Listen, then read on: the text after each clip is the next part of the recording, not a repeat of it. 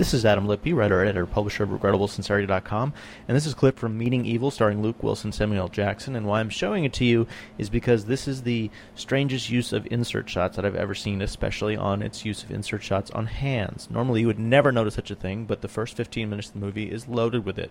There's your first shot of hands that are not Luke Wilson's hands.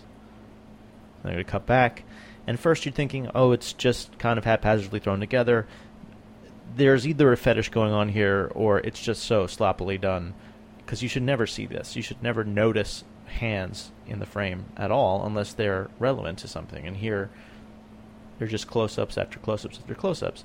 And normally you're thinking, okay, you know, not the best cinematography in this film that was obviously thrown together at the last moment. But here is where it gets strange. So he's going to come in the house, as we see,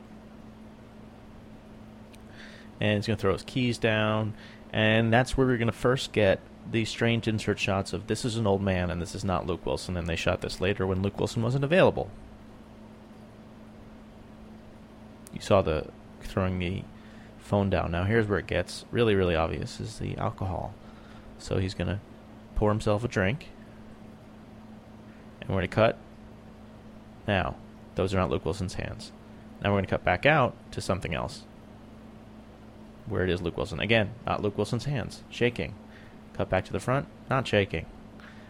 On the golf clubs. Again, I have no idea why this is so strange, but it pretty much sums up the sloppiness of the movie. Thanks for listening.